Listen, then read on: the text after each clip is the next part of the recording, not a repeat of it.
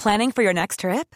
Elevate your travel style with Quince. Quince has all the jet setting essentials you'll want for your next getaway, like European linen, premium luggage options, buttery soft Italian leather bags, and so much more. And is all priced at 50 to 80% less than similar brands. Plus, Quince only works with factories that use safe and ethical manufacturing practices. Pack your bags with high-quality essentials you'll be wearing for vacations to come with Quince. Go to quince.com slash pack for free shipping and 365-day returns. One size fits all seems like a good idea for clothes until you try them on. Same goes for healthcare. That's why United Healthcare offers flexible, budget-friendly coverage for medical, vision, dental, and more. Learn more at uh1.com.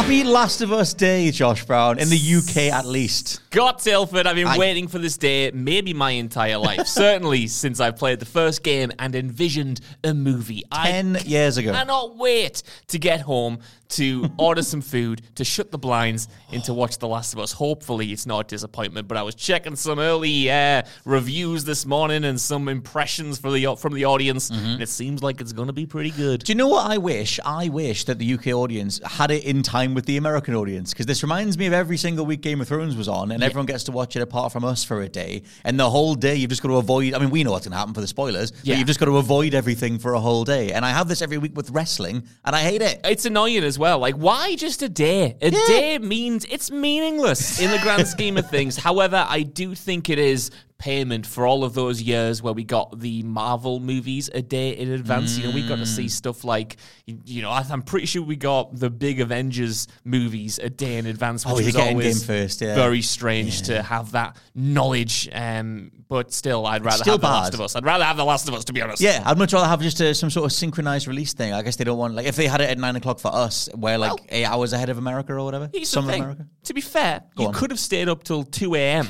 to watch it in sync with the American audience, but I'm you still- chose not to do that. No, I'm still living in a. I'm still. I still go back and forward on whether I want to pay now TV eleven ninety nine every month to watch because it's like eleven ninety nine for four episodes of The Last of Us a month. Why is there not a Last of Us subscription? Josh Well, Brown? here's the thing. Was it not 11.99 for three months? You were telling me this morning. eleven ninety nine for six months. Well, there you go. You'll cover The Last of Us and more with that. It's only Well, it's a nine episode show. Well, it's eleven ninety nine every month though. Is that true? Yeah, for six months. That can't I mean, I only right. want it for two. Is that ri- two and two? I want it for two months and one week because I want to just watch The Last of Us and nothing else, and then get rid of Now Hmm. TV again. Then just give it, then cancel it. You don't need to sign up for six months. I think I'm gonna have to. I'm going to give you some financial advice right now, live on air. You don't need to pay for six months. Just get it for two months and then cancel it. It'll be a worthy investment for The Last of Us. And you can watch Curb Your Enthusiasm while you're there. That's, That's on Now very, TV. very true. I, uh, I think I'm going to end up doing that because the, the curiosity is too great. Initially, I wasn't bothered about The Last of Us, and I still don't know what I am thinking, but I do like the idea that it's a bit of a moment in time. I feel like gaming's having its sort of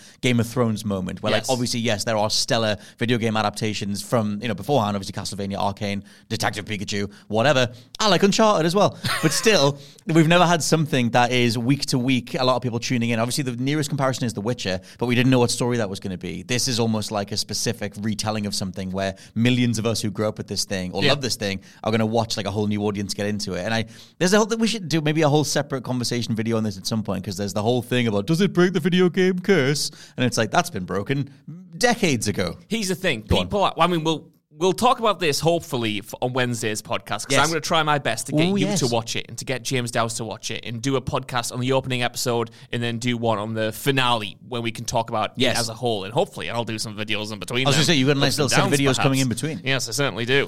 uh, um, Making the hopefully, most it's of enough this. to justify all of that. You anyway, to- yeah. But what you were saying there about does it break the video game curse? Seeing a lot of discourse about that. I know. obviously and a lot of people, obviously, and fairly pushing back, saying, you know, we've got Arcane, we've got Castlevania, we've got all of those great shows. Silent Hill nailed it. Ah, did it? Mm. I'm a big fan of Yeah. Silent Hill, but Go it on. didn't break the video game curse. It's a good movie. It's fine. It's fine. Exactly. We haven't had something like you Hmm. were saying there, something massive that everyone's into that's really, really good that people are following on week from week in live action. We've had it in That's animated that's- form. yeah, that's we the annoying not part. Had it in live action, and I'm saying that as someone who loves the Paul W. S. Anderson Resident Evil movies, but Hmm. it's just not the same thing. I feel like the video game curse thing, and we. Uh, I should very quickly say, this is the wind up. I'm Scott Tilford, George Josh Brown. We go over the latest talking points, the latest video game industry stuff, and we do have a whole bunch of news to get into. Um, but super quickly, before I get to everything else that I've got written down, that whole video game curse thing came from Uwe Boll's run of movies. Like when he was doing um, Far Cry and um, BloodRayne and all those things in a row where they were just terrible. And obviously before that, you had the Mario Brothers movie. There was definitely a precedent set for terrible video game movies. Yeah. However, I would say that even Silent Hill, the original, the 2005 one, is still leagues above those movies. Not that Silent Hill is a even a four and a half star, five star movie, but it's it's well made. It has intent. It's not cheap and whatever. Like there, there was, if the if the video game case is attached to a certain bar of quality, Yeah. um, Silent Hill is at least above that. And I feel like we just never acknowledge that anything ever got better. No, it, it is true. That is better, but you also have to remember at the time, Silent Hill wasn't well reviewed, and it No. wasn't liked by fans either. I remember being, I was a Silent Hill fan at the time. Same. And I remember like going on forums and people complaining that they had changed things from the game, they didn't get things right. You know, Right. it was always a punchline to internet reviewer, YouTubers, um, jokes and stuff. Like Mm-hmm. we like Silent Hill now, but it's more of a retrospective thing, I would say, and more. I might get a point, shirt made. I always liked Silent Hill. I was Well, that's Gans. I was there for you, mate. Well, that's good. Uh, but I would say when I see people say we're going to break the video game curse, Mm-hmm. I, I- I like to think it's more indicative of a trend rather than a one off. Because yes, things have broken the video Mm-hmm. game curse in the past, but nothing has really set a precedent that other people have kind of followed. Yes, we got Silent Hill, Uh-huh. but then we immediately got you know a bunch of bad Resident Evil movies. We got the second Silent Well- Hill movie, and we got Prince of Persia, we got Assassin's Creed. When I see someone say it breaks the video game curse, I'm I'm in in, in taking that to mean it's setting the bar, and hopefully it will inspire a wave of other good Mm. you know the thing video game adaptations. that is infuriating is that we have to leapfrog. We, I don't. I hate that people leapfrog animation. They Yeah. just go, "Oh, Arcane just doesn't count," even though that was incredible, and Castlevania just doesn't count because oh, it's animation. That's that's so sickeningly infuriating. Not towards you, but that general sort of conversation of like, "Oh, it just doesn't matter. No, we're still waiting. Video game curse is still a thing." It's like, no, no, no. It was broke years ago. Yeah. like, and those those properties are immaculately transferred. Like, especially in Castlevania's case, well, especially in Arcane's case. Um, but they just don't count because they're not live action. And even then, I would point to something like Detective Pikachu. I guess towards the end of that, it gets a bit messy, but it's very, very well made. I just that whole thing that having we've both grown up with the oh my god, the video game curse, and it's like, have we not moved on at all for like twenty years? It, no, it's true, and I, I do definitely get those frustrations. I would say that animation is a different medium and different when it comes to video game adaptations. Mm. I'd say it's probably easier to get right in animation because you can more accurately mimic the, um, you know, the style of the original game Mm-hmm. and even kind of like the structure and the formula of the original game. Whereas it's harder to get right in live action, not necessarily because it's harder to translate into live action, but because the hoops you have to jump through to get anything made in live mm. action, I mm. would say are arguably harder than animation. Like, True. think of how long The Last of Us has been optioned as an adaptation. I've said that word so many times it's losing meaning. but it was originally, you know, going to be a movie, then it wasn't, then it was in development hell, then it wasn't, then it was mm. a TV show. Think of how long it took Uncharted to get made in live action. Yeah, that's true. it- that thing was in development for so long. Mark Wahlberg went from being Nathan Drake to being Sully. If that was an animated show, Yeah. you would imagine it would be a faster turnaround, quote unquote, easier to get made. Not to say that it doesn't take a lot of effort to get those animated shows made and to get them as good as they are, but Mm-hmm. I do think they are two different kettle of fish, and it's harder to break the video game curse in live action than it is to break in animation. That's true. me. There's also, I mean, going forward, that mm, film and TV is different mediums anyway. So we'll Yeah. still get the. Uh, we've never had a truly great movie, so it doesn't really count. But like, like all this Last of Us stuff is clearly getting that buzz going again. Although most of it really stemmed from that one Polygon article who had it in the headline. Um, saying it finally breaks the video game curse, and then people like me going, "It's been broken for years." There's so much stuff that we just don't talk about, um, and all the ongoing stuff with uh, Hollywood's general sort of representation of animation and the conversations around that, and just being like, "Oh my god, can we just recognize quality? Like, for the love of God, like, just what are we doing?" Um, anyway, uh, I'm very nicely wound up now. I Uh, love this Yes. because this wasn't what the podcast was going to be No, about. at all. We've got like eight things written down, and this wasn't one of them. no. Um, so we'll get through some of the most breaking uh, news stories and things doing the rounds in the industry as Josh fights his microphone. Good God. Um, to stay on topic. Um, to talk more about The Last of Us. Um, so yeah, the first thing is um, the Callisto Protocol coming in way under expectations. And this is according to Korean website MK Odyssey saying that the game cost $162 million, um, going alongside analyst firm Samsung Security saying, and I quote, the company expected cumulative sales of around 5 million copies, but considering the current sales ranking, whatever that is, uh, cumulative sales of only 2 million copies um, are what they're targeting for this year. So it's way, way under. They said that um, 2 million copies um, will not be, it has not been easy until 2023. But even then, whatever that sales number is, is drastically under what it should be. And even uh, titles like Resident Evil 8 only brought in around five to six million as well. So for a new IP to get anywhere near that is uh, climbing uphill, ice skating uphill in the words of Blade. Very good. Thank you. Glenn Schofield must be haunted by the, by the phrase 5 million copies because if you recall, Scott Tilford, I do. 5 million copies was what Dead Space 3 needed to sell in order for that to continue as a franchise. Right. It did not hit it, then Dead Space died. So it is incredibly ironic and incredibly just poetic in a terrifying way, I uh-huh. suppose, that they expected the Callisto Protocol to sell 5 million copies as well to justify its existence.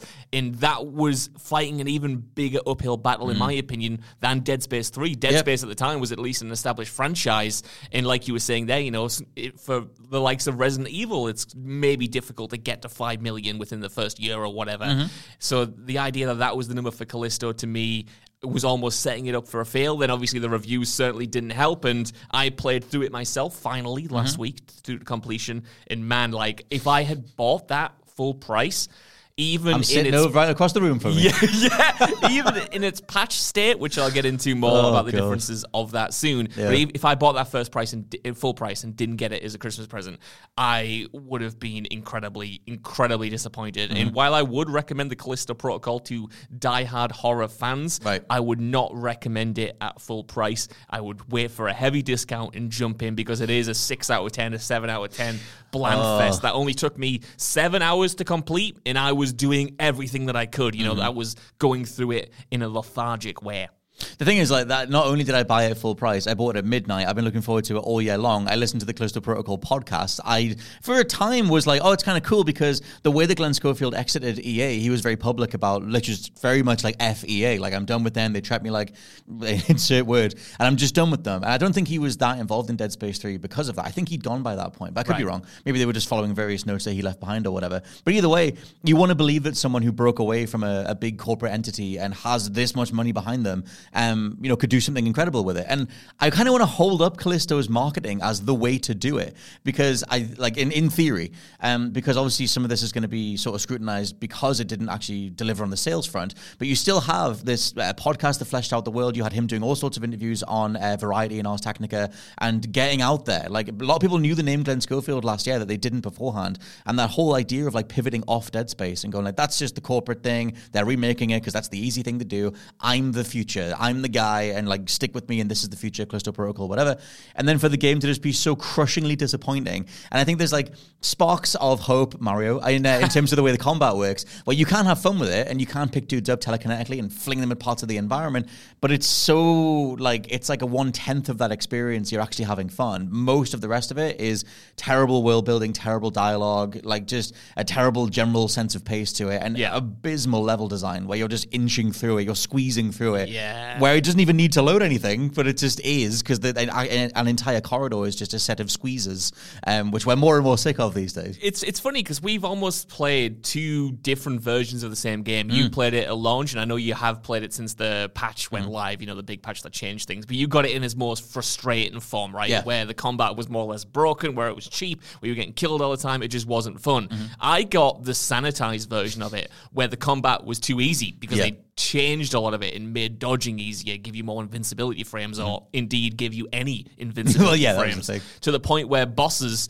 you can literally just hold right on the stick and you will dodge everything that comes in, and there's no challenge to it at all. So the version that I played wasn't necessarily bad, Mm. but it was incredibly bland. It was incredibly boring. For a seven hour experience, I had very few memorable encounters. I thought the combat was just unfun. The Yep. stealth was broken to the point where it, it didn't as long Still as you were didn't feel viable at all to me. well, it Yeah. felt too viable for me, Scott Tilford. Maybe it's because of the patch, but I could literally walk up to a set of three monsters that were more or less shoulder to shoulder and stealth kill each one Right. without them being alerted. Like it Right, was just right. broken to that level. Um, I tried it sticking it behind a guy and it just didn't give me the stealth prompt. the stab prompt, I was like, okay, cool. That was before the patch, but well, yeah. this is it. Two very different versions of the same game, but the versions that we did kind of, or, or the things and the features that we did share were the story, were the pacing, and that to me was one of the biggest disappointments. Like I wasn't expecting too much from the story itself, Mm. But I it just felt like it had chunks of it cut out and i was trying to theorize why it felt like so much was missing so mm. much connective tissue was just kind of overlooked so mm. many character shifts and their motivations just seemingly changed on a dime. Mm-hmm. And i wonder whether it was and this is my tinfoil hat theory because it was originally supposed to be connected to the pubg universe Yep. and then we realized that it wasn't and they announced last year that actually they'd broken it off to become its own thing i wonder whether the stuff that feels jarring is because that was the stuff more directly tied to the pubg Maybe. mythos maybe not maybe i'm just trying to find excuses for why it feels Well, the thing so is, dodgy The But- way that it ends, that no, I guess I'm not going to spoil the way that the Callisto Protocol ends, although I think anyone who really cares about it has finished it at this point. But the grand reveals that you get towards the end, the reason why the prison exists, its location in the galaxy, what they're trying to do with that general sort of setup and everything else, that would still bolt onto a PUBG, any battle royale scenario. The idea of like why why so many humans are being involved in something and one one being picked for a reason after that. Like you could still like I, I still see the seeds of that in there. Um, but like yeah, that whole idea of it being this sort of PUBG spin off and whatever, it's like that didn't really that never really worked for them, and I guess they had to sort of siphon it off. But that was the one part of the marketing that they didn't really make that clear. And then at some point last year, it was just sort of, did you hear it's not in the PUBG universe anymore? All right, okay, I guess, I guess someone somewhere said that, um, and that wasn't the case anymore. But yeah, I just I'm just fascinated by it. For me, it gets almost everything right apart from every core part of the experience. Right. Like I just think it looks beautiful. I think a lot of the um, it's very atmospheric, and I think a lot of the lighting effects are great. The photo mode, I had a lot of fun taking really gory photos in it, um, and just the animation quality is incredible for the for the most part. Um, and even things down to like the way the DualSense works on PS5, like even on the menus, it has like very light sort of you know it, it- you can feel you're moving through a menu, and it's like that's an extra level of dev time um, or dev consideration that a game under endless crunch or whatever might not have been able to get around to. And I was like, you're getting everything right apart from the fundamentals. And Yeah. it's just like it's just kind of like this weird, fascinating mess. Um, and so yeah, like the state that it's in, there's two more story packs to come. Uh, Publisher Krafton obviously um, their stock tanked or whatever because it didn't sell very well. Obviously, right now we know that it's under uh, the sales targets anyway. So assumedly they've already greenlit the story story packs, but it's not unprecedented to cancel story stuff because Mass Effect Andromeda. It happened to Mass Effect Andromeda. True. So I guess we'll see I across do, the rest of this. Yeah. I, as much as I, you know, didn't love the experience and found a lot of it quite bland, Mm. it is a shame that they won't get the chance, or at least right now, doesn't seem like they're going to get the Mm. chance to properly try to improve things with a sequel. Yes, they have the story DLC incoming if it Mm. doesn't get cancelled, but I was playing through it thinking. I would like to see what they could do with the sequel. You mm. know, take the feedback on board and properly flesh things out, change some things that weren't wasn't that didn't work in the mm-hmm. original game, and make the Evil Within two to this Nice. game's The Evil Within because I the the two games that I was reminded of most playing through this. Uh, title were The Evil Within 1 and Doom 3. And I it's love very Doom 3. Doom, it's such Doom 3 in the setting, and I, I'm a big fan of Doom 3. I don't run away think- from Doom 3. I know you do. Get I away from me. I don't think this is as good as Doom 3 or Mm. as good as The Evil Within 1, but it feels like The Evil Within 1 in that there's a lot of good ideas in there, a lot of poorly executed ideas Mm. in there, but you can see the path to success. You can see what they can take, what they can leave, how they can morph it. If the developers are, you know, good enough and the direction is there to make something really good Mm-hmm. with a Callisto Protocol 2. But now it seems like they won't get the chance, and that's a shame. And that's why I would ultimately recommend it at a heavy discount because I think that, you know, it is beautiful. It is Yeah. still satisfying enough at times. It just is kind of like it's almost like when you play a Souls like and you can see Right. the bones of a better game. You can see the ideas that have been taken, Mm-hmm. but it just doesn't quite have the polish, doesn't quite have the finesse to elevate it to a proper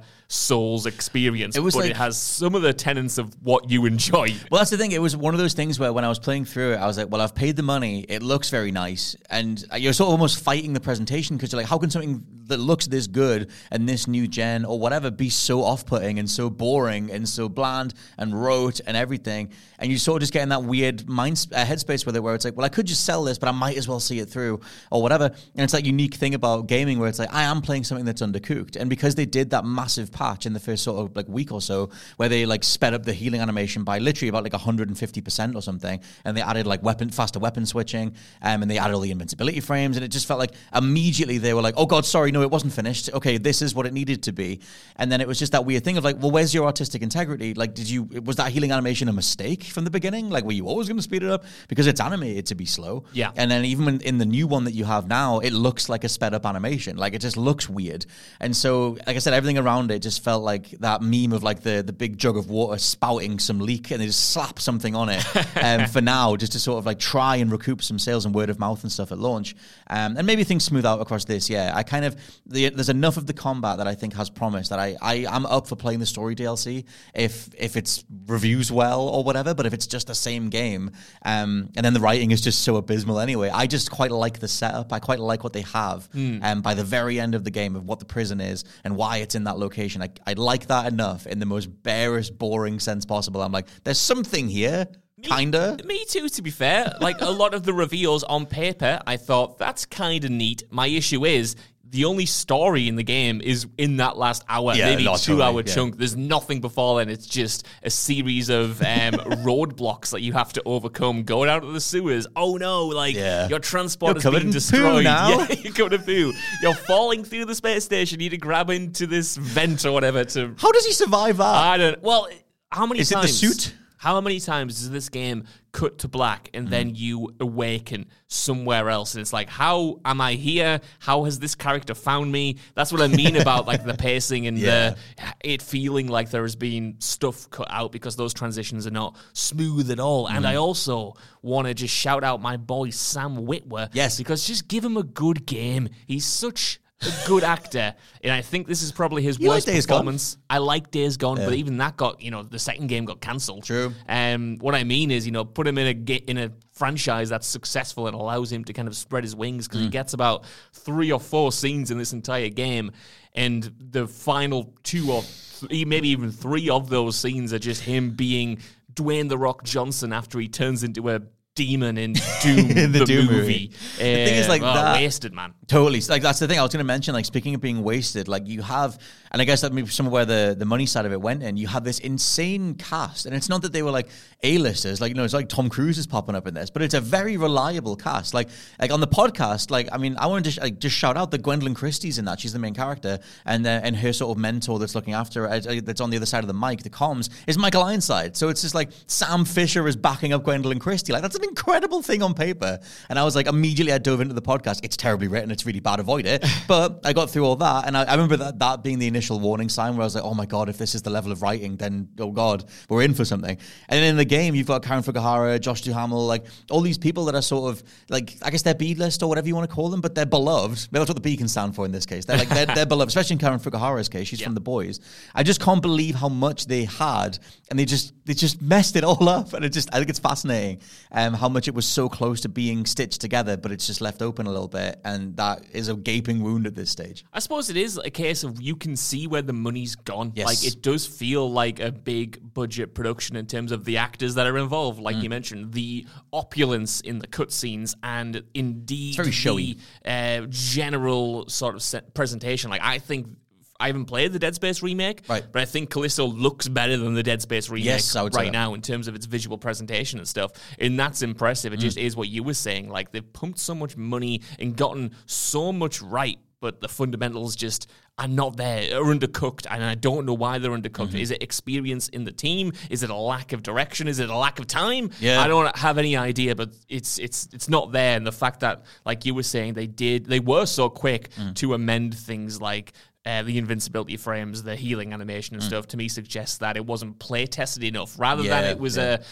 It was a proper artistic decision. It was more, or we haven't had enough feedback to properly iterate on these mechanics. There's also the fact. I mean, we will move on from this, but it's just like I think it's. I just think it's fascinating. Like if you go down the artistic direction route and the idea of like you're you're the dude that did Dead Space, you did Space. What's the next thing you're going to do? And then from the ground up, it's like, well, we're gonna have the same telekinetic, um, you know, grab enemies mechanic, and it's called the same thing. I'm going through Dead Space 2 at the minute, and it's the exact same thing. Um, like in uh, Callisto, it's still called Grip, but they spell it GRP. Whereas in um, Dead Space 1 and 2, it's just called Grip with an I. And it's just like, okay, I see how you got around that. And it's just like things like that, where it's like you set out to do the exact same thing. You're stomping enemies, you're getting anim- um, ammunition out of them and stuff.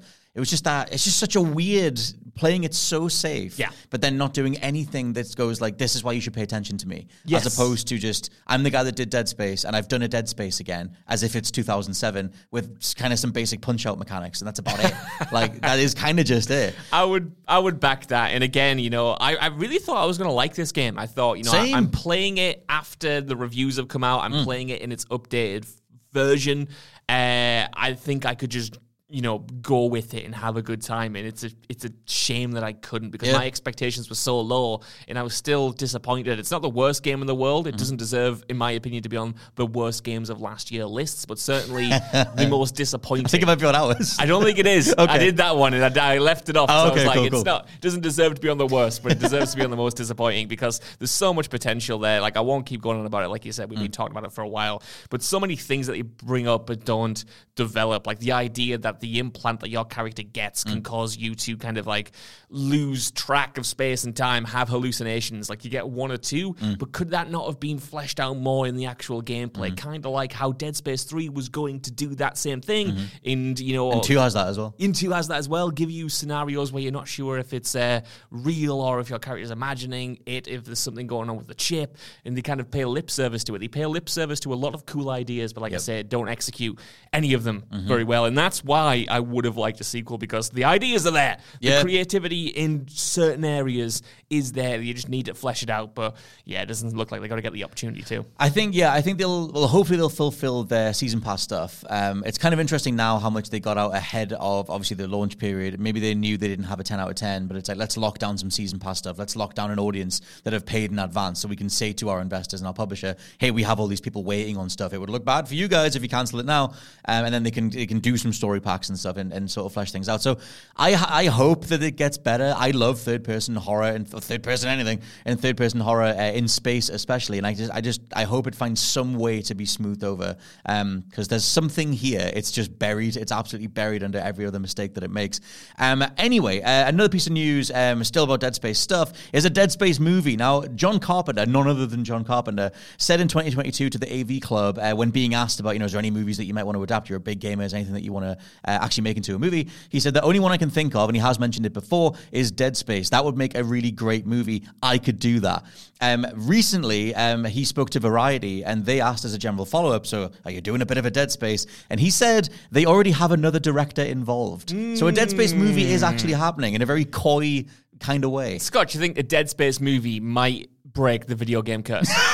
It's about time something did. I don't know if anyone's doing anything in 2D animation, but you know, they should probably do something in live action.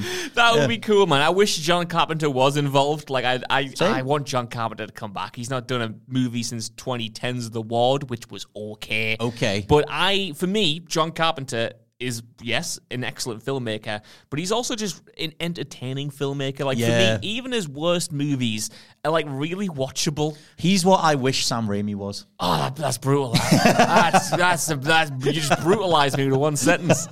Oh my word. I've never, I don't think I've ever really, other than the Spidey trilogy, first two, not even the Spidey trilogy, other than the first two Spidey movies, No. I, I can't get with Sam Raimi. Not an Evil Dead fan. No, God, no. Not a Drag Me to Hell fan? What a waste of time that was. Not an Oz the Great and Powerful haven't seen, haven't seen that one. No I one saw else. Drag Me to Hell, I hated it. I saw Evil Evil Thingy, and I, I was going to say Evil Within. Yeah. Evil Dead, hated it. No, that that's sort of like, hey, we're terrible, but you'll keep watching. Like, Yeah. no, no, no, I won't. I'll turn it off. That, that's. I mean, I'm going to ignore you slagging off my favorite director of all time for a second now. And you like the thing, though, right? I you that's like the thing. John Carpenter's is the- music, and I, I know. Well, I was just thinking, yeah, literally one of my favorite films is John Carpenter's The Thing, 1982. Um, and I was just thinking, John Carpenter's uh, soundtracks for the Halloween movies and the EPs that him and his son put, uh, put out um, are brilliant. And what if you did John Carpenter's music with Dead Space? Oh, Maybe they'd hire him anyway. Oh, They would. Maybe they bring him in. I think in that same interview, he talks about how he likes doing um, scores for things now Mm. because he treats it like a like a carpenter job or something. Mm-hmm. Like he, he's just fine to go into a movie, you know, do a thing for them and not have to worry about the creative side of it. Just Yeah, be like, yeah, yeah. here's some music. I don't care if your film's bad. Like I've done And they my are by job. far the You- best parts of the new Halloween trilogy as well. Yes, one hundred percent. Like I want to see a Dead Space movie, but I wonder whether you know. I know we have had some animated movies before, but do you double down and go back and make more animated things in the Dead Space world? Do you do a movie? Do you do a TV show? I'm not sure. Like every time I have a property that I love that gets adapted to live action. uh, feature films, it's almost always bad Yes. Mm-hmm. or middle of the road. And I would rather take a smaller scale Dead Space TV show. Cool fact a crocodile can't stick out its tongue. Also, you can get health insurance for a month or just under a year in some states. United Healthcare short term insurance plans, underwritten by Golden Rule Insurance Company, offer flexible, budget friendly coverage for you. Learn more at uh1.com. Hi, I'm Daniel, founder of Pretty Litter. Cats and cat owners deserve better than any old fashioned litter. That's why I teamed up with scientists and veterinarians to create Pretty Litter. Its innovative crystal formula has superior odor control and weighs up to 80% less than clay litter. Pretty Litter even monitors health by changing colors to help detect early signs of potential illness. It's the world's smartest kitty litter. Go to prettylitter.com and use code ACAST for 20% off your first order and a free cat toy. Terms and conditions apply. See site for details. Before we go any further, I want to talk to you about today's sponsor, Masterclass. With the amount of time we spend discussing and analyzing video games on this channel, it's always good to understand exactly how these experiences are put together. And fortunately for me, I can do just that with Masterclass. With Masterclass's streaming service, you can learn from the best to become your best, studying and growing with over 200 plus of the world's leading instructors. For me, I've been having a blast using a class on video game design by The Sims creator Will Wright to find out exactly how game mechanics are designed around player psychology, as well as learning how important playtesting is to shipping the titles that you and I both love. But it hasn't stopped there, as I've also been brushing up on my practical filmmaking skills directly from my favourite movie director, Martin Scorsese, as well as trying to get back in the cooking game with Roy Choi's amazing course on intuitive cooking. Seriously, my kitchen is a mess, but my belly has never been more grateful. For just $10 a month, an annual membership with Masterclass gets you unlimited access to courses on your phone, computer, smart TV, or even via audio only modes. Even better, every new membership comes with a 30 day money back guarantee, and 88% of members feel that the service has made a positive impact on their lives. And to put the cherry on top of that cake, right now, What Culture Gaming listeners get an additional 15% off any annual membership at masterclass.com forward slash gaming. That's 15% off at masterclass.com slash gaming. What's that? You want it one more time? Well, that's the URL masterclass.com forward slash gaming. Right, now I'm going to watch Tony Hawk try to teach me how to ollie properly. I'll see you all soon. Mm-hmm. Or an animated show, maybe rather than a movie, because there's too. It would much be too easy to get this wrong. movie. That's it. That's it it, makes yeah. me, what was that Cloverfield spin-off? Um, Cloverfield Paradox? yeah, the one that was in space. Yeah. And it's like that's what I think the Dead Space live action thing would end up being if it wasn't in the right hands. But also that whole thing of him saying last year that he's up for it, and then um, now, oh, they have, have another director involved. Who have you got? Who have you got that is better than John Carpenter? Remember when um, uh, Bryan Cranston was like, "I'll be Lex Luthor," Yeah. and then they just didn't do that, and then they got Jesse Eisenberg, and it's like, what? Who? When did you not see what he said? Well, it's like um, uh, bloody Dave Batista wanting to be Marcus Fenix, Yes. and they, they keep going, uh, Yeah, we can't do that. Maybe. Like, Yeah. there's- he's a great actor. It's he wants right the there. role. It's right there. Just, just do it. Sort it's it an out. open goal. It's the World Cup of stuff. Yeah. Just take the shot. Like, what are you doing? I wonder whether they think John Carpenter's like maybe not viable in the modern age because, like I say, he's not made a movie in 13 years. That movie didn't do well at the box office. Mm. You know, he's made a lot of box office bombs. Maybe they just don't trust him in that way. They want some fresh blood. But like the thing about John Carpenter is he's a good filmmaker, but also he loves video games, Yes. like you alluded to there. I was reading that whole variety piece and he talked about his perfect day and his perfect day was wake up watch a bit of news play video games watch a bit of basketball go to sleep. Like he's looking forward to the dead space remake in january. He clearly has a passion passionate like you know love of this uh, bloody property just commit come on What if he's this is a ruse? Come he's on. throwing us all off because he is involved, but he can't tell anybody because he's NDA'd. that could What be if the it. only way to get around this is to is to just say, "Oh, someone else is doing it," and then he's loving he's looking for the Dead Space remake. He's tweeting about Dead Space, and then he goes, "Hey, by the way, guys, I'm actually doing it." i'd take that Him and uh, him and Cody it. on the EP. It would probably be let let's face it, Scott. If Go this on. ends up happening, it'll be an Amazon Prime exclusive, and it will look like every show. Amazon Prime sci-fi show or the Halo show, which looks like an Amazon Prime sci-fi show. To be fair, um, Amazon also have The Expanse, which is a very good-looking sci-fi show. Like mi- that's oh my god, just give it to The Expanse guys. Okay. they already do so much stuff about like mining things in space. If you want to get really good tactile-looking um, weapons and armor and this idea of space mining and planet cracking and all the Dead Space stuff, give it to The Expanse people. They're already doing something. I forget what they're doing. That's some big deal. Yeah. Is their next project, but just give it to The Expanse people. They've already kind of proven they can make that look good. I'll trust you on that. Not as much in season one, but it gets there. Okay. It gets better. I think season one looks good, but still. Um, next news thing is a new PlayStation 5 model with a removable disc drive. Um, this comes from Tom Henderson, a notable uh, insider who also has Insider Gaming, um, saying that the new system, the new model has the same hardware specs, um, but um, all the insiders that he's talking to don't believe that the actual uh, detachable disc drive will be compatible with existing digital PS5s, even though they are going to be selling the disc drive separately, but it's only for the newest model. It's only for the newest main PS5, um, which is like. What are, we, what are we doing? Um, under the assumption that um, they don't believe it'll be compatible with existing uh, digital PS5, but that might change with upcoming firmware. Um, but this is like some weird half step where Sony kind of want to push digital sales because I don't know about you, but I don't know anyone who has a digital PS5. Actually, and my brother-in-law has a, has a digital PS5. One human being. My brother did have it until he Right. traded it in for an Xbox, but he did get the digital version first. Okay, yeah. okay. So I feel like they they want to get there. They want to have that locked down marketplace where they can charge you seventy pounds and whatever it is, seventy dollars, um, honest, on you know, a digital marketplace that you can't get around in any way. So I guess that's what they're moving towards. But this is a weird half step. It reminds me of that HD DVD thing you could get for the 360. Yes. It was like a little separate disc drive that like no one bought. I'm fine with this. I don't think it'll sell like hotcakes, but I Mm. No. like the idea that it's there as an option. It sucks that it's not compatible with, or potentially not compatible with the digital versions of the console that are already out there. Mm. But if it saves someone having to buy an entire new machine if they decide in you know a couple of months after they buy the digital version Mm. that they want a disc drive for pre-owned games or for 4K movies, you know, then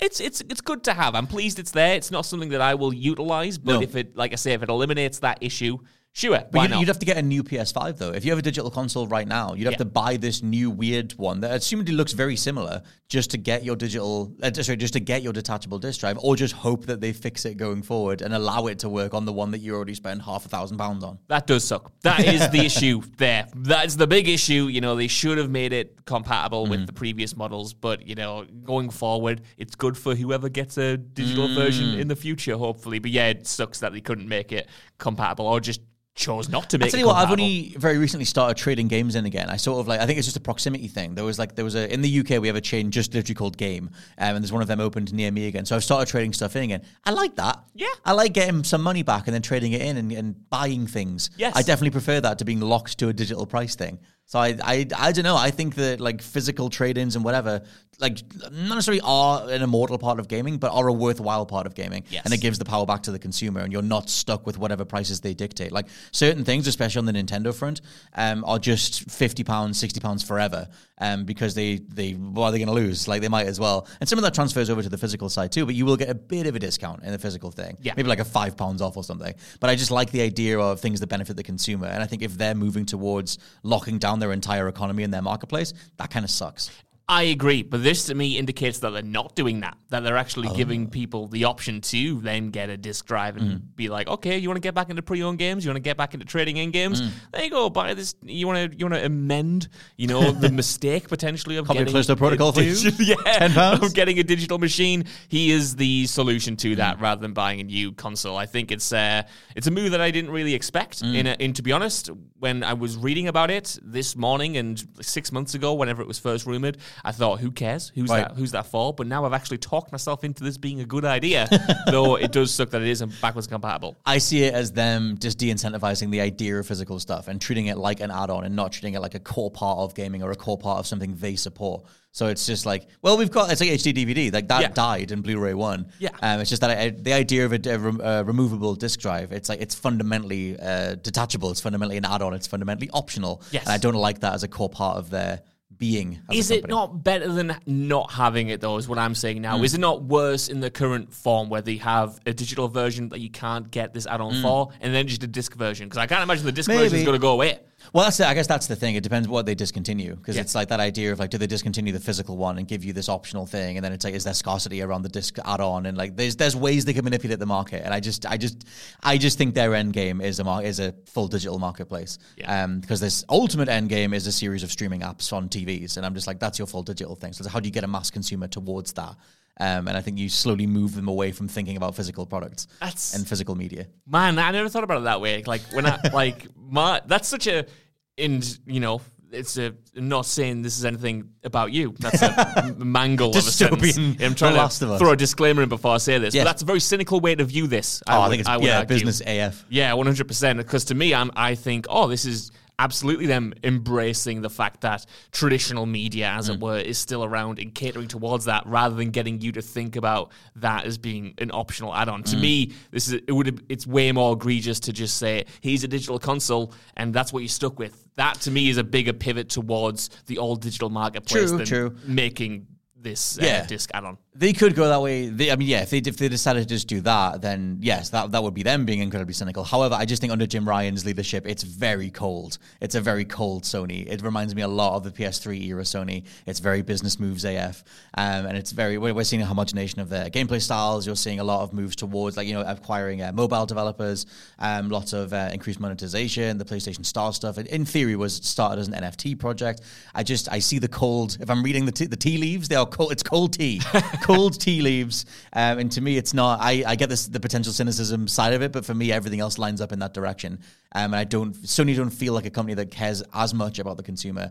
Um, even though that is in itself a gigantic, bigger conversation. Yeah. But I feel like if you compare the like Shuhei Yoshida era, um, or um, I forget what you call the dude that came after him, but like the, the last few years compared to the way Jim Ryan is, I feel like the way he runs his ship is very cold and businesslike. And how do we squeeze these people a lot more? I'd give you that. I, I would give you that, but like I said, to me, them squeezing the people would be to not give you this option, so that True. you would have to buy a whole new console. Well, they still need to if massage the people. They need, Yeah. to, they, they Yeah. need to get there. If they just did it immediately, it would be like a some sort of weird Google Stadia move or something. True. Um, and I feel like they need to get there slowly. But um, yes, uh, we'll see what happens though. This is meant to be coming out um, across the year. Um, this, uh, in theory, new PS5 model. However, the, the specs are the same uh, internally in terms of how it will run games and everything. It's just giving you the idea, uh, the option to add a removable disk drive. Um, the next thing down, I'll mess up this dude's name, um, but there is a known leaker of um, pretty much every month. There's a leaker of PlayStation Plus games um, called Areajugones which is be something like close to that will be their actual name. Um, so I do apologize. Um, but they've said that a, play, a Metal Gear Solid remake announcement is coming in February and March. Um, and this also goes alongside Konami producer uh, Noriaki Okamura, um, noting in Famitsu that the, the keyword from him, he did this sort of sign off uh, in Famitsu last year, saying the 2023's keyword is long awaited. Um, and also thrown in here is that some fans think they've spotted Grey Fox in Fortnite. Um, when the most recent announcement for the newest season of Fortnite came out, the one that has Doom Guy and uh, Geralt and whatever else in there. And if you zoom in a bit, there's a telephone box in the background, and it looks like Grey Fox is sitting in there. So maybe Konami's doing this triple pronged approach of a Yeah. little bit of a social media announcement, a little bit of a Fortnite seed. Um, and then sort of uh, getting the word out about the remake. You might hate me for this, I but might. Grey Fox is such a Fortnite skin, like in a good way. Like he fits so I've done well. such a face there, and they'll, they'll never see it. They never will. Within that world, I'm like, that makes a lot of sense. I can see that selling really well, not even to Metal Gear fans exclusively. I c- think it'll just look cool I within think that's that the end world. of the world. That I think I feel quite sick. I think it might be the, the beginning of culture rather like than it. the end. Of There culture. is um, there is a character I don't know anything about Fortnite, but there is a there is a skin of uh, of someone with like a like a hole like a like a circle on the front of their face anyway. Is that right? Which is a bit Grey Foxy, but I mean he came first. Grey Fox is a foot. I can't. I don't like that. As someone who spent over hundred English pounds on a Grey Fox figure, I can't. I can't uh, admit that I bought a Fortnite skin. People will start coming around your house and say, "Oh my god, it's Grey Fox Oh my god! Fortnite." the- yeah, which they will say in 2040 about every single character ever. That is actually because true. everything is just being enveloped by that thing. Yeah. Um. But yeah, what do you think of that as a? Let's say this is all true. Um. What do you think of the idea of Metal Gear Solid remake in 2023 and the idea of promoting it through Fortnite? Yes, sure. You know, we've we've heard about the idea of a Metal Gear Solid remake for so many years now. It was supposed to come at the Game Awards. It was supposed to be announced before even Yeah. that. I feel like every six months this rumor does the rounds. Mm-hmm. But hopefully, like you said, with Konami saying that they do have announcements in store, that the keyword for this year is long awaited, uh, they must have other things in their chamber mm. than the Silent Hill games that they've announced. And Metal Gear is obviously their biggest franchise that they have right now. Mm-hmm. And we don't know what Bluepoint has been working on. So yes, it lines there is up. also that. And if they want to do the multiple pronged attack by you know announcing a proper remake and then putting characters in Fortnite, that's that's back with a bang, baby. That's back with a bang. If they do the thing where they put Grey Fox as a Fortnite skin into Fortnite, which I don't like saying out loud, that'll mean that and there's a whole generation of kids who go, "That's a really cool ninja skin that looks like it's very much distinct from Fortnite." But I want to play as that character, and you can't. You can't do anything with that character in Metal Gear Solid other than fight him once and be haunted by him a few times. There's a lot of great scenes Well, there, but is this true, Scott Tailford? Because what if they roll in some of the ideas from you know the VR missions? I was just going to say, and in um, the secret Yes. sort of unlocks and the VR missions from Metal Gear Solid 2, where you can get the Grey Fox skin. I and then bought you- that just because of Grey Fox. Well, there you go. Yeah. Then you can unlock the Grey Fox skin, and then you can play as Grey Fox in the main game. That would be a really cool unlockable. I would like that. I would like that as a skin. You can do that in Metal Gear Rising as well. Um, but in the VR missions, you got like his moves. You could do the backflips and land on people and cut their heads off and stuff. It was really cool. Am I misremembering? Because I could have sworn you could unlock the ability to play as Grey Fox in the first Metal Gear Solid. Am I if you could, I making that up? completely missed it. I don't think so. I could I'm be going to wrong. do a Google while you keep talking. Please do. So uh, I feel like I should launch some sort of legal uh, filing on the uh, validity of Grey Fox as an original IP because that has actually wounded me internally. Are you sick of talking about the idea of a Metal Gear Solid remake? Because it feels like um, when we used to talk about Gotham Knights uh, all the time, you know, and it felt like it got to the point where you were just thinking, just announce it already. I don't mind talking about it because I feel like it's, I don't know, I'm kind of just numb to remakes. I don't like the idea of mining history to pretend it's the future. I just think that's lame. Right. So I'm always just like, what are, you- what are you bringing to the table? And I think as much as like Konami are in this weird position where like we don't believe them that Yes. they're back in the game, even though they do have a couple of different old school collections, TMNT, Castlevania, um, and they're doing all this stuff with Silent Hill.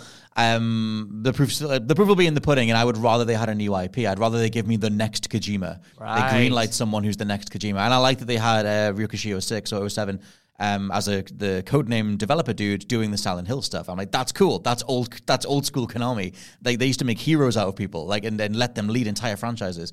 Um, so that's what I want from Konami. It's it's not just going like, remember that thing you liked? It's back again. Like I just hate that in, in pretty much all media. Hmm. Of course. So, yeah. Yeah, I mean, uh, see, I, I, I do agree and I don't. Mm. I think in the short term, them focusing on remakes and the franchises people love is probably necessary because I don't even think they're going to get those right. Like, the, in, I think I said this when we were talking about Silent Hill on our predictions podcast that Konami is in such a space where I think the intent is right. They want to come back with a bang, but they've spent so many years dismantling their position within the game industry and game dev in general that I don't think it's something they could do overnight. So if they announced a new IP uh, that was supposed to be the next Metal Gear right now, I don't think they would get it right. I guess you just don't phrase it that way. You just go, Okay. we're Konami, we're back, we're trying some stuff, and yeah, we're um, rediscovering our roots or something.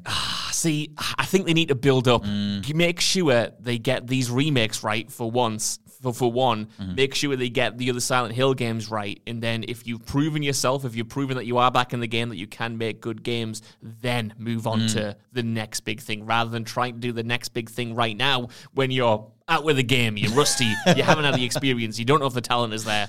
I'll tell you what's interesting, thoughts. actually. I'm just speaking of Konami and how much they just just steered full bore into pachinko machines. In theory, touch wood and pray to all your gods. In theory, I'm going to Japan at the end of March. I'll finally get to try some pachinko. I'm very curious what the hell that thing is. There you go. Um, and whether or not, because hopefully I'll be able to find the Metal Gear pachinko machine, and I can, and maybe I'll come back and that's what they should be doing. They shouldn't, they shouldn't be remaking any of it. They should be steering more into this. Um, also, you uh, were mentioning the unlocking Grey Fox thing. I think I've thought of what you meant. If Yeah. you didn't, did you find something from your Google? I didn't. I couldn't find a single thing, so I might be wrong. And probably No, I'm I wrong. think what you're thinking of is that you could unlock some of the skins for Grey Fox. You could get his uh, orange one, and if you kept finishing it, you got a red one.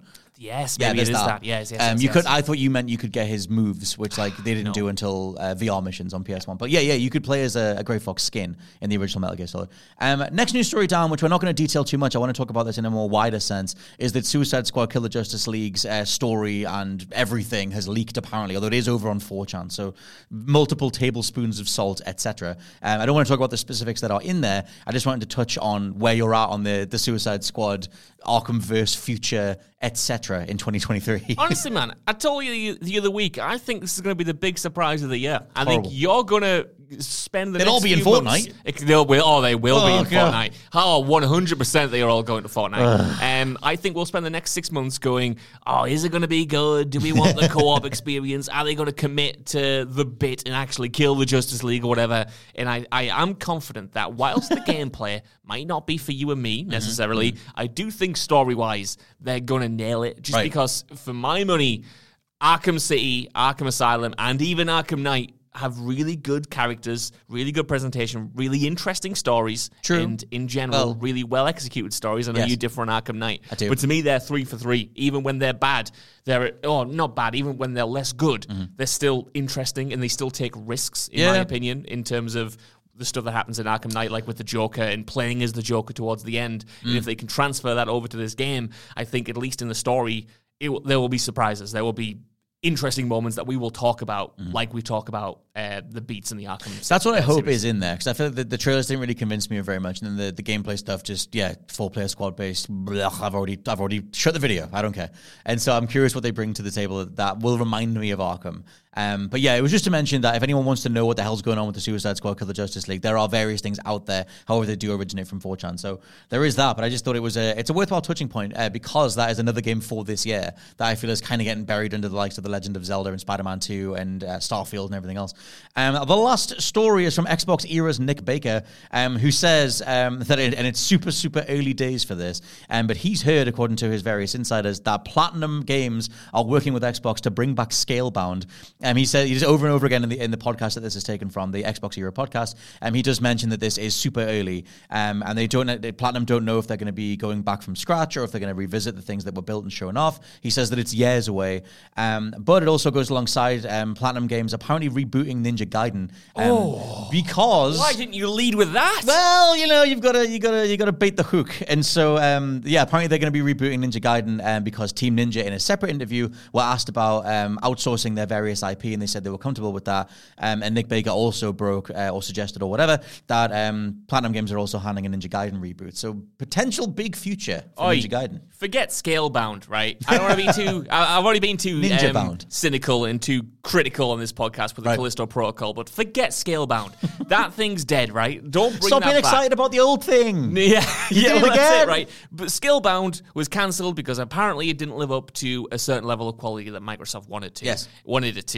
And even from the first trails of Scalebound, I don't see that game as a mythical cancelled title in the same way that we talk about Star Wars Right, right. 1313 or Prey. It looked fine, but I don't think it would have been the next big thing had it come out. Like there was Mm. some cool ideas in there, but given Platinum's pretty dodgy track record of this Ray, I think Mm-hmm. it's safe to say they are capable of excellence. They have made some of the best action games of all time, Mm-hmm. and they've made some stuff that they've absolutely farted out that nobody liked and was low quality and They did arguably it- low effort. Yeah, they put a big statement out, and that was after they did uh, Transformers Devastation, TMNT. I think there was one more, and they did a statement saying they're not just going to take on random license stuff. Yes. they're going to do better, and they've they've been they've done better since then. Astral Chain's phenomenal. It's just that no one's played the damn thing. Well, there you go. Yeah, they have still made good games, and I hope they do focus on quality. Mm. Like to me, Scalebound is something to leave behind. Like maybe yes, you okay. could do it good, but for me personally, I don't have the investment in that um, IP Mm. that I do with other cancelled games like Silent Hills that I would die to see brought back. It's it's like you're capable of making great games. Yes. You can keep moving on. You can do something else. I'm saying that whilst being very excited about the idea that they might do Ninja Gaiden because I love Ninja Gaiden. So I'd prefer Ninja Gaiden over Scalebound. Okay, if one okay. of the two of these were to be true, it would be Ninja Gaiden every time. I just I like the for Scalebound. I like the idea of an open world, um, you know, open world game with the combat model from a platinum game or from a, a, a Devil May Cry style platinum, uh, Devil May Cry style combat system in an open world. That's just a cool idea. And Bayonetta three has parts like that. There are some areas in that game that are a bit more sprawling, a little bit more laid out, and they have little collectibles and things like that that give you the idea of we've never really had an open world game with a really dynamite, incredible, tight combat system, um, where you could think of really cool ways to have boss encounters happen on the fly or whatever. Um, for me, there's a lot of potential there. However, their team ethos being applied to Ninja Gaiden is also quite interesting, um, because at the you know back in the day, it was always Devil May Cry, God of War, and Ninja Gaiden that got that whole spectacle fighter thing off the ground. So, what would they do with that? I think that's kind of interesting. Um, but yeah, the whole idea of like, I mean, for me, it's like a wider question of Xbox. It's like you got like in reminding people or, or uh, trying to sort of say to people the future of Xbox is this, it probably isn't Scalebound unless you really got behind it again. Yeah. But like, yeah, I don't know where it fits in the wider sort of uh, Xbox market. I think to me the Scalebound thing is more damning within that context Mm. because if it was in ten years' time, say, and Scalebound was back, Mm-hmm. that would be kind of cool. It would be kind of mysterious. Oh, we've Yeah, we're yeah. reviving this really old IP that many people might have forgotten about. Mm-hmm. We've kind of had nothing since Scalebound was cancelled from Microsoft, and that's my issue. They've released no new IP, no new big blockbuster IP. I mean. man. Uh, a lot of their studios that they've acquired are still working on stuff. Mm-hmm. So to me, to have that gulf of nothing since they've cancelled Scalebound, and then to maybe announce Scalebound again this year, I would just think, what are you guys doing? Yeah. Like, if Scalebound is the thing that the only thing that you have since then, where's the new IP? Where are the new franchises? Like, Totally. where's the new stuff? Even I'd even appreciate Ninja Gaiden coming back because that feels like more of a win in not just reviving an idea that you cancelled five years ago and you've had nothing to replace it with mm. that's better in the interim years. That's what I think of when I think about Scalebound. It's just like, oh, we cancelled this because we wanted something better. Something better didn't come along, so let's just go back to that and bring it back. I don't know. That's very cynical again, but No, maybe- I mean, well, that's but that's at some point you're just like I said, reading the tea leaves. It's like they've not given you much um, incentive to think that they've got this all sorted. Like I, I always used to go back to the way that Halo Infinite was handled, and it was so close to launch. And then they were like, actually, it needs another year, and it was like, how did you not know that until about two months before launch? Um, yeah, I think it's interesting in terms of like a make good because a lot of people at the beginning of the Xbox One generation, um, or I guess about halfway through the Xbox One generation when we first saw it, were like, oh my god, this this idea of a platinum open world game that's still a tantalizing thing. Um, maybe it's you know a, a make good in that regard, but they did try this with Phantom Dust. They were like, this is this old school IP that we're bringing back, and like it was like a little audience of 500 people went, oh my god, it's incredible, and then the rest of us went, what is this? And then they didn't follow up on it. They didn't do it right, and so I think they some part of them wants to honor that idea of like we offer the gamers and we have all these old school IP and or we have this idea of something that was in motion. We're going to like finish it off.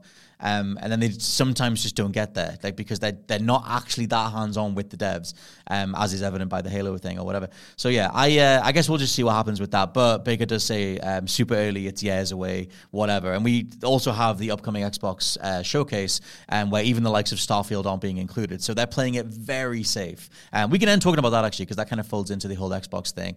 Um, the fact that what is going to be there is um, some Forza footage, uh, Minecraft Legends or whatever it is. Yeah. It's nothing that you'll. If someone says name me an Xbox game in 2023, it's it's not really them. Yeah, well, it sort of is and it isn't because Forza is going to be a big deal. Mm. True. Minecraft Well, yeah. Legends has its audience. I think Forza will because I know a lot of people love, you know, Forza Horizon has kind of superseded the mainline games. This is the most popular thing, but we haven't had a Forza Motorsport in a while. Like, normally they're there for like the launch of a new console, and it's been almost three years by the time it will eventually come out. So that's kind of exciting. I think it will do well for you know racing fans and people who might want to pick up an Xbox for it. You know, Minecraft, like I said, Minecraft Legends has its uh, audience. Redfall is a game that's coming out. Elder Uh, Scrolls Online or anything for Elder you? Scrolls Online, but it's Nine year old game. Again, it's it's it's it's in my opinion, it's, it's boring stuff. It's, Yeah. it's it's established franchises, it's iterative updates, and then there's Redfall, which could go either way Mm-hmm. at this point. And that to me isn't enough No. for to get me excited about 2023 because we already knew all of those games were coming. Mm. We've already had a good look at most of them apart from the new Forza, but even that got a pretty big trailer last year and it's Mm-hmm. like I, I hope they have a few more announcements in there that gets us excited. And I, and I wish they would have had Starfield, more Starfield gameplay. That would have got me more excited about it as well. Because Mm. otherwise, I'm kind of thinking, why are you doing this now? Like, Yes. what is the reason for this? Is it just to be more open with how your games are developing? Mm. Is if if that's the case, then that's noble. But if it's going to be a supposed to be a big thing, it, those games don't do it for me. Totally, and they said like because obviously the immediate thing was where the hell is Starfield, and then they got out there and said, oh, we're doing a separate one for Starfield, so like we'll do something else for that. But yeah, the games that are going to be at the developer direct are the Elder Scrolls Online, Redfall, Minecraft Legends, and Forza, and maybe they'll have some surprises or something. But I just, I mean, yeah, this is a whole separate conversation, but it's just that's it's just that state of Xbox thing where if you grew up with them and you had the original Xbox and especially the 360 era, and then the Xbox One was such a flounder, they're stronger this gen. But I just like when they uh, showcases or any sort of conversation comes around about what they're putting investment into, um, I'm always just like, what the hell are you guys doing? Like, and that whole thing about they can't make a game for the Series X, a dedicated game for the Series X because it needs to have a Series S version, is in itself this sort of hobbling, like holding them back conversation piece thing that I'm just like, wh- where are where is your focus other than getting some stuff together for Game Pass and working Yeah. on your Xbox streaming app? And uh, and I guess maybe it's intentional because they are moving away from this stuff. They're moving away from exclusives and everything, but it's not very exciting. It's not, and it is the case of I want to sit here and say this is their year. They've had things in development for so long now. We should start finally seeing them. Mm. But I've been saying that for three years, man. I've been saying that for maybe even longer than three years at this point. point, and I do want to believe it. But I'm almost sick of saying it. At this point, Mm. just show me it, and I'm I'm going to stop cheerleading you on in that regard Yeah. until I see some results because I keep saying this is the year of Xbox. I know. We're finally going to get to see what all of these studios have been working on. We're going to finally see Avowed again. We're going to see The Outer Worlds 2. We're going to see Perfect Dark. We're going to see Fable. All of these things that have been announced but have had no updates. And it's like, oh, okay. So realistically, what do we have? It's Forza. It's uh, Redfall. It's The Elder Scrolls Online. It's stuff that we've that are already that are all that's already in motion. Yeah, just yeah. like.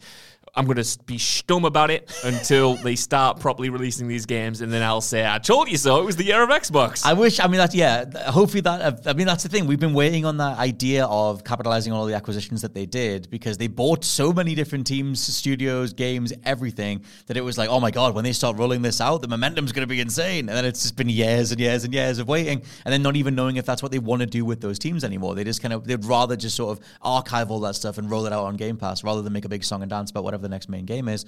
Um, but we'll wait and see. Um, for now, this has been the wind up. I've been Scott Tailford. You've been Josh Brown. Always a pleasure, Scott Tailford. Always a pleasure to be heard by all of you, and we'll catch you next week.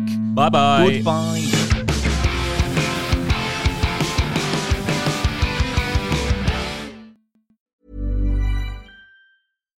Hi, I'm Daniel, founder of Pretty Litter. Cats and cat owners deserve better than any old fashioned litter. That's why I teamed up with scientists and veterinarians to create Pretty Litter. Its innovative crystal formula has superior odor control and weighs up to 80% less than clay litter. Pretty Litter even monitors health by changing colors to help detect early signs of potential illness. It's the world's smartest kitty litter. Go to prettylitter.com and use code ACAST for 20% off your first order and a free cat toy. Terms and conditions apply. See site for details. Even when we're on a budget, we still deserve nice things. Quince is a place to scoop up stunning high-end goods for 50 to 80% less than similar brands. They have buttery soft cashmere sweaters starting at $50, luxurious Italian leather bags, and so much more. Plus, Quince only works with factories that use safe, ethical, and responsible manufacturing. Get the high-end goods you'll love without the high price tag with Quince. Go to quince.com slash style for free shipping and 365-day returns.